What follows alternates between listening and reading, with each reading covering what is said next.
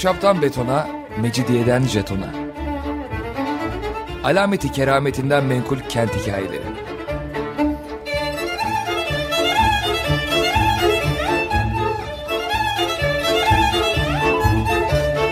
Hazırlayan ve sunan Pınar Erkan.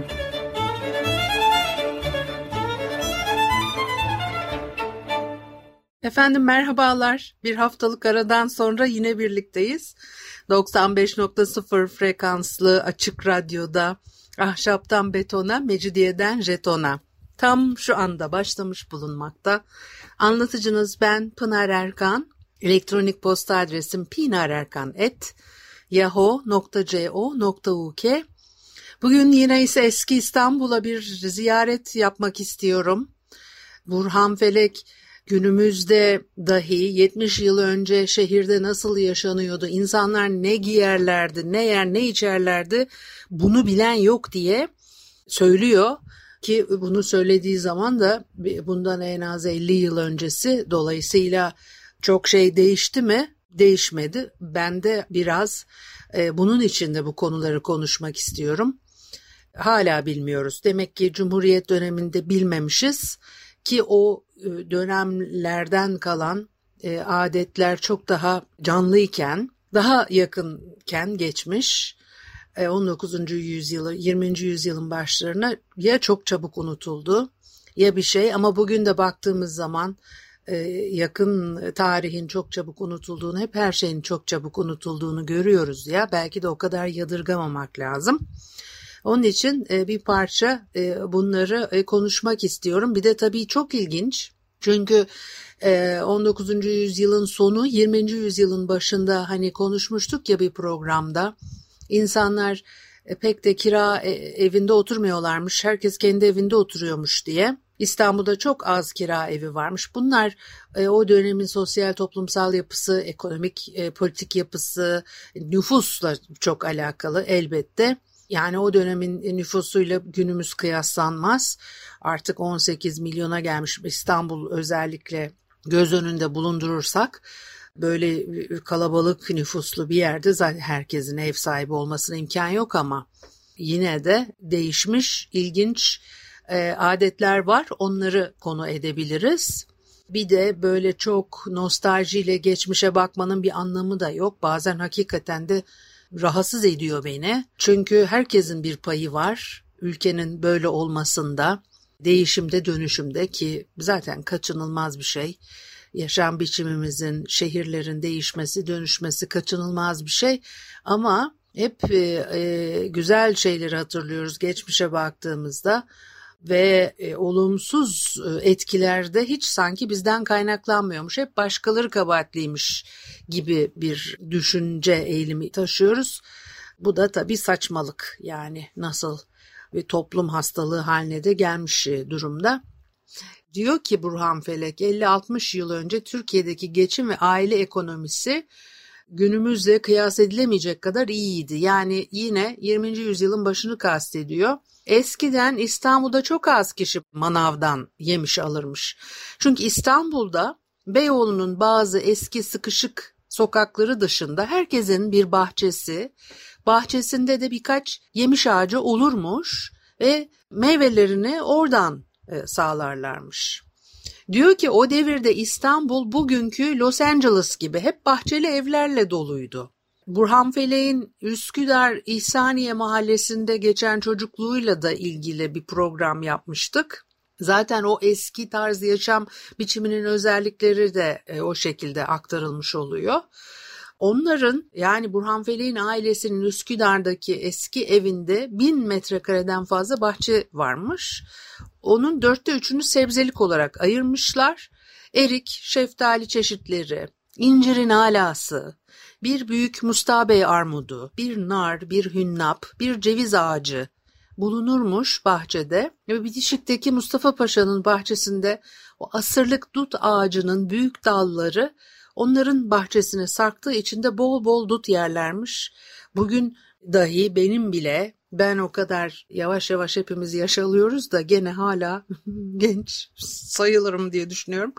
O kadar yaşlı değilim ama dut da para verip almak bana bile ağır geliyor. Çünkü bizim de evimizin Çengelköy yakınlarında çevresinde bostanlar vardı ve şunun şurasında 10-15 sene öncesine kadar o bostanlardan bize sürekli dut gelirdi. Onun için gerçekten bazı şeylere para verip satın almak insanın ağrına gidiyor. Çünkü o geçmişte işte çocukluğunuzdaki alışkanlıklarınızdan ayrılmak istemiyorsunuz onun için. E, Frank üzümü, vişnelerden reçel yapıyorlar, şurup yapıyorlar. Sokaktan e, çilek, kiraz, karpuz, kavun ve üzüm satın alıyorlar. Portakal dışarıdan gelirmiş. İlkbahara doğru Yafa portakalı e, adıyla e, satılmaya başlanırmış. O sebzeleri de yine bahçeye enginar bile dikerlermiş. Bakla ekerlermiş. Mutlaka her aile bahçesine bir miktar bakla dikiyor. Dereotu, maydanoz, naneyi sokaktan almak hatta ayıp sayılırmış. Herkes bahçesinde hatta tenekelerde yetiştiriyor e, bu tür otları. E, yetiştiremeyenler de komşularından isteyip alıyorlar. Her aile için domates, kabak, salatalık, turp, soğan, sarımsak yetiştirmek bir zevk. O fasulyenin çeşidi, patlıcanın, domatesin türlüsü bahçelerde yetiştiği için zerzevata da pek para vermiyorlar. Hemen herkes turşu, reçel evde kendi yapıyor. E anneler, evin hanımları daha çok turşu kurmakta, reçel pişirmekte oldukça maharetli ve o dönemin kadınları genellikle yemek, dikiş bilmekle övünüyorlar. Dolayısıyla geçim masrafları o dönemde yiyecek, giyecek ve yakacaktan ibaret. Pek nadir aile kirada oturuyor. Memuriyet veya iş sebebiyle İstanbul'a gelmiş olanların kira evlerini tercih ettikleri akla yakın ve büyük aile sistemi çekirdek aileden ziyade tercih edildiği için daha ekonomik bir yaşam biçimi sunuyor. Evler de ona göre e, inşa edilmişler. Gayrimenkul sermaye işletmek isteyenler han hamam dükkan yapıyorlarmış. Kiralık ev ancak tesadüfen boş kalmış eski aile yuvaları ve apartmanlaşma ortaya çıkıp yayılana kadar da bu düzen devam ediyor. Bir apartman yaptıran kişi dairelerden bir ikisini kendine e, alıyor, geri kalanını kiraya vermeye başlıyor. İşte çekirdek aile belki daha kolay, belki değil kesinlikle. Yani şimdi tabii demin söylediğime ters düşmüş oldum. Daha ekonomik dedim ama Hepimiz bunu biliyoruz. Ekonomik olmakla birlikte başka dezavantajları olabiliyor. İşte bir karı koca kendi e, evine sahip olabiliyor. Zaten zaman içerisinde bu imkansız hale geldi. Büyük bahçeler, müstakil evler ortadan kalktı. E, şehrin havası bozuldu. Halk daha az e, oksijen alır oldu. En fenası bahçelerin kalkmasıyla aile ekonomisine büyük yardımı olan herkesin sebze ve yemişini kendi yetiştirmesi imkanı ve nimeti de ortadan kalkmış oldu.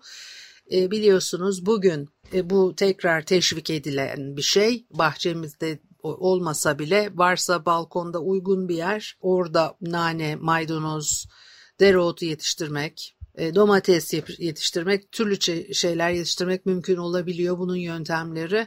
Bir de ata tohumu meselesi var. Ata tohumu bulmak çok zor. Bir de yakın çevremde var bahçeden abuk subuk tohumlarla domatesler, e, işte salatalıklar yetiştirip ondan sonra da tesadüfen bir ata tohumu ele geçtiyse artık o toprak onu vermiyor ve e, işte ne o su bozuldu, toprak bozuldu ama oynanmış e, tohumlarla hiçbir bağ kurulmuyor. Bir de böyle bir şey var yani bunu yapan insanlar baktığınız zaman epey toprakla uğraşan insanlar. Bizim bu halimiz ne olacak? Pek bir dertliyim. Bayram tatilinden de döndüm ama niyeyse bu aralık bugünlerde biraz böyle bir ruh hali içerisindeyim. Bir müzik arası verelim ondan sonra devam edelim. Efendim Açık Radyo'da ahşaptan betona, mecidiyeden jetona devam ediyor. Haliyle Pınar Erkan'ı dinlemektesiniz. 20. E, yüzyılın başlarında İstanbul'da şehir hayatı nasıldı onu konuşuyorduk. O zamanlar herkes evinden işine, işinden evine veya dostuna yaya e, gidiyor. Hele Üsküdar'da tramvay yokmuş. Pek uzak olmazsa yani yarım saatten fazla çekmezse arada vapur yahut tren gibi bir e, umumi nakil vasıtasına binmek e, zarureti mevcut değilse herkes tıpış tıpış yürürmüş. Mesela Burhan Felek İhsaniye'den Üsküdar iskelesine yürüyerek gidiyor. Oradan vapurla karşıya Karaköy'e çıkıyor. Beyazıt'taki hukuk mektebine yine yürüyor. Rıza Paşa yokuşu o zaman çok kestirme gelirmiş onlara. Akşam da aynı şekilde herkes evine dönüyor. Zaten 60'lı 70'li hatta yıllara kadar baktığınızda Babali yokuşunda geçer çok e, anı kitapları. E, oralarda herkesin her yere yürüdüğünü, o yokuşların inildiğini, çıkıldığını, kimsenin de bundan gocunmadığını okursunuz. O da başka bir e, hayat. Bugün çünkü kimsenin bir yere yürüyerek e, gidecek e, vakti yok. Bir de e, hastalanırlarsa ne yapıyorlar? Hani geçim e, için gerekli masraf yiyecek, giyecek, yakacak demiştim. E hastalanınca ne oluyor? Burhan Felek diyor ki galiba o zamanlar pek de hastalanmıyorduk ki nasıl hasta yani bugünkünden çok daha fazla salgın hastalık vardı. O salgın hastalıklar antibiyotikler, penisilin vesaire bulunduktan sonra epey azaldı. Onun için unuttuk biz salgın hastalık nasıl oluyor. Şimdi böyle mızırdanıp duruyoruz. Başımıza çok büyük bir felaket geldi. Elbette çok büyük bir felaket. Fakat binlerce yıldır diyeceğim, yani yüzlerce yıldır insanlar bu salgın hastalıklarla yaşadı. Sadece 20. yüzyılın ortası diyebilirim e, bunun e, oranının oldukça düştüğü zaman dilimi ve ne kadar çabuk unuttuk yine bunu da. Düşünsenize o İspanyol gribi 4 yıl sürmüş. Yine en az 3-5 yıl süren kolera salgınları, bunlar için kitaplar yazılmış, insanlar romanlar yazmışlar. Modern mimarinin ortaya çıkış sebebi bu. Büyük oranda 19. E, yüzyılda şehirlerin daha sıhhi hale e, getirilmesi, özellikle işçi kesimine daha konforlu, daha sağlıklı yaşama alanları sunulması gibi özetlenebilir. E, ama bunları acaba ya e, mimarlık eğitimi alanlar içerisinde kaçınız hatırlıyor buna vurgu yapıldığını derslerde değil mi? E, modern mimarinin ortaya çıkışıyla ilgili daha detaylı okuma yaparsanız genellikle bunlar bu bilgilerle karşılaşırsınız. Onun haricinde salgın hastalıkların üstünde pek de durulmaz. Oysa tüberkülozdan tutun veremden e, yaşamın işte o kolera ve diğer hastalıklar yaşamın göbeğindeydi. Yine de daha az e, hastalandıklarını düşünüyorlar. Hekim ilaç parası az, özellikle meşrutiyet devrinde maaşlar çok muntazam verilirmiş. Memurların büyük bir kısmı refah içinde çünkü maaşlardan vergi kesmiyorlar. Burhan Felek askere gittiği 1914 yılında 6 senelik memur olarak baş katipmiş. 13 altın maaş alıyormuş. Oldukça iyi e, bir e, miktar e, geçimi sağlamak için. Bu dönemdeki komşuluk ilişkileri, arkadaşlık ilişkileri çok önemli.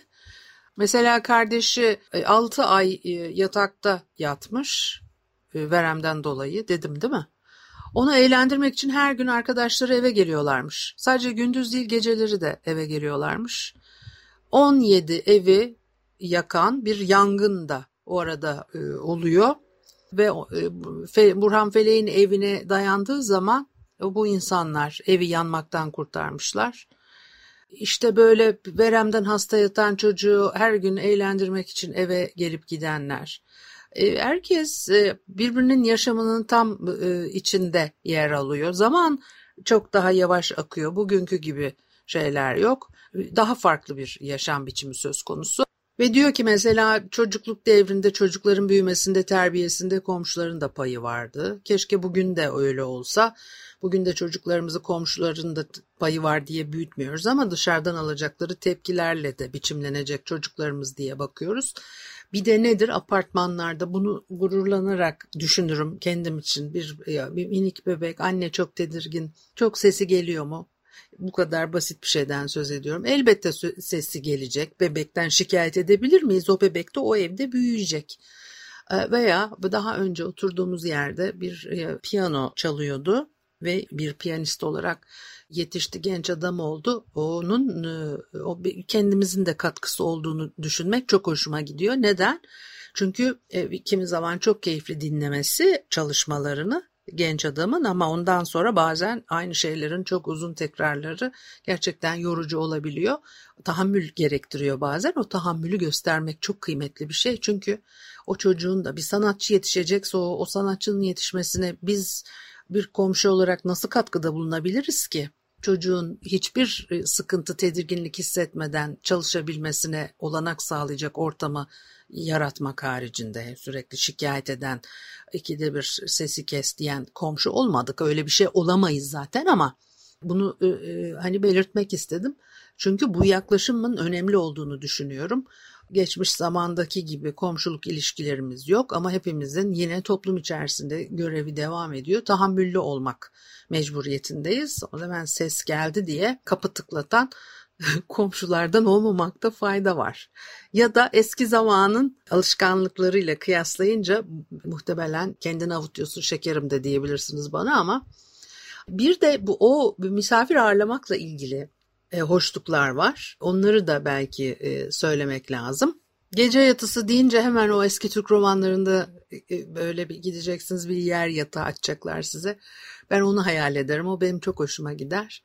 Bir yere ziyarete gitmek istediğiniz zaman daha çok mesafeler, uzun mesafelerde vasıta bulma güçlüğünden dolayı komşuluk ilişkileri de biraz böyle gelişiyor belli ki. Yani uzakta birisine gitmek için yani diyor ki mesela Fatih'te oturan bir kimse Üsküdar'da Beylerbeyi'nde veya Kızıl Toprak'taki ahbabına günü birliğine gidemezdi. Böyle yaparsa bir günü feda etmesi lazımdı. O sebeple o dostluğun hasretini gidermek için gece yatısı misafirliğe gidilirdi. E, her evde e, bu nedenle büyük küçük bir misafir odası bulunuyor. O odanın da yüklüğünde yatağı, yorganı, yastığı hazır bulunuyor. Karyolaya pek e, nadir tesadüf edilirmiş. O yüzden yatakların hepsi yer yatağı olurmuş. E, bir veya iki yatak odası. İhsaniye mahallesindeki eski evlerini yıktırıp yerine yeni ev yaptırırken e, Burhan Feleğin babası en yakın komşuları olan Tevfik Bey'in evindeki büyük misafir odasıyla selamlık odasında evleri yapılıncaya kadar iki ay misafir kalmışlar. Komşunuzda yaşıyorsunuz iki ay. Düşünsenize bugün böyle bir şey yaptığınızı. Ve o zaman için normal sayılan bir olaymış. Bir de bu tarihler ben kendimden örnek verebilirim. 63 senesi filan e, babam Taksim'den, e, ben ise Bebek'te oturuyor. Bebek'ten annemi ziyarete gidecek. Annemin ailesini ziyarete gidecek. Beykoz'da kalıyorlar. Telgraf çekermiş. O zaman köprü yok bir şey yok. Geliyorum diye telgraf çekermiş önden. Ondan sonra da gittiği zaman da gece yatıya kalırmış. Çünkü öyle gidip hemen kolaycacık geriye dönmek çok mümkün değil. Bu da benim e, kendi ailemden en sevdiğim anılardan bir tanesi. Burhan Felek diyor ki misafirleri nasıl ağırlıyorduk? Bugün kokteyl dediğimiz adı bile İngilizce olan beşten sonra akşam ikramları yoktu diyor. Bize önce İngilizlerin saat beş çayı sonra yine o tarafların e, züppeleri getirdiler bunu diyor. Bizim ağalar da sanki yıllardır viski içermiş gibi bu İskoç viskisine daldılar. Bizde misafir gelince iyi ailelerde bir tatlı çıkarılırdı. Bu tatlının adı Osmanlı devrinde lohuk dediğimiz, şekerciler nezdinde çevirme denilen, beyaz sakızlı, e, bergamatlı macun. E, onun ikramı için de gümüş tepsiler varmış. Acaba kaçınızın ailesinde vardı, kaçınız hatırlarsınız? Ev sahibiyle birlikte odada kaç kişi varsa o kadar bardağa su dolduruyorlar ve o kadardan bir tane fazla kaşık da kaşıklığa konuyor. Dolu lohuk kasesi tepsinin ortasında teşrifata göre misafirlerin en yaşlı ve saygısından başlayarak ikram ediliyor. Misafir yemesini biliyorsa Kaşığını lohuğa daldırıyor. Bir lokma tatlı çekip alıyor. Ağzına sokup kaşığı kuvvetlice yalayarak tatlıyı yiyor. Arkasından da bir bardak alıp yeterli miktarda su içiyor. Elindeki kaşığı kendi su bardağının içine bırakıyor. Böylece ağırlanıyor misafirler. Bir süre sonra da kahveler geliyor. Evin ve ailenin e, eskiliğine veya e, zenginliğine göre gayet zarif zarflar içinde kulpsuz fincanlarla kahve sunuluyor. Ve genellikle o devirde gençler e, büyüklerin yanında kahve sigara içmiyorlar. Kahveyle ikram en e, fakir ailelerde bile bir zorunluluk. Herkes kahveyi içebilir şimdi bile e, o kadar pahalı bir şey değil. İşte o bir kahvenin 40 yıllık hatırı var meselesi. Kimse kimseye ziyafet de vermiyor zaten. Ancak Ramazan'da iftar veriyorlar. En fakir aileler bile akrabalarına bir e, iftar vermeye çalışırmış. Ve başka türlü bir yemek ziyafeti diye bir şey de söz konusu değil. Ancak düğün dernek, işte haçtan dönüş, yeni bir eve taşınmak gibi sebeplerle yemek verilirmiş. Her mahallenin zengiri var, fakiri var. Bugünkü gibi zengin e, muhitleri, daha az varlıklı ailelerin kaldığı mahalleler yok. Onun için yine ilişkiler ona göre değişiyor e, ve e, gelişiyor. Başka türlü bir zenginlik ortaya koyuyor fakat hani bunları öyle çok büyük özlemle öyle anlatıyorum. Umarım öyle anlamıyorsunuzdur. Çünkü o özlem falan duymuyorum. Çünkü benim mesela hiç hoşlanacağım bir şey değil. Ben istemem öyle herkes benim hayatımın içinde olsun. Bana soru sorsun, bilsin sürekli. Benim çok asabı bozulan. Bazen çalışırken kapı zili çaldığında bile niye çaldı şimdi bu kapı diye sinirlenen bir insanım ben. Onun için ama bir farklı yaşam biçimi. O zamanlarda yaşasaydık herhalde ona göre kişilik, karakter geliştirecektik ve öyle alışkanlıklarımız olacaktı. Bunlardan da rahatsızlık duymayacaktık. Fakat bahçe içinde olmaya, az nüfuslu İstanbul'a, sebze, meyve e, e, yetiştirmeye bunları tabii hepimiz isterdik. Bunlar çok güzel şeyler. Başka e, kentin bir köy görünümü var zaten. İstanbul böyle büyük e, yüksek katlı yapılarda ortaya çıkmış e, bir şehir değil. Tarihi de ona uygun değil zaten. Çok yakın zamana kadar da sürmüş alışkanlıklar aslında. Bu haftalıkta bu kadar olsun. Haftaya görüşene kadar Allah'a ısmarladık.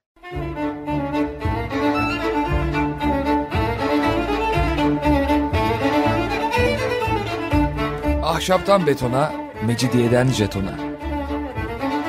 Alameti kerametinden menkul kent hikayeleri.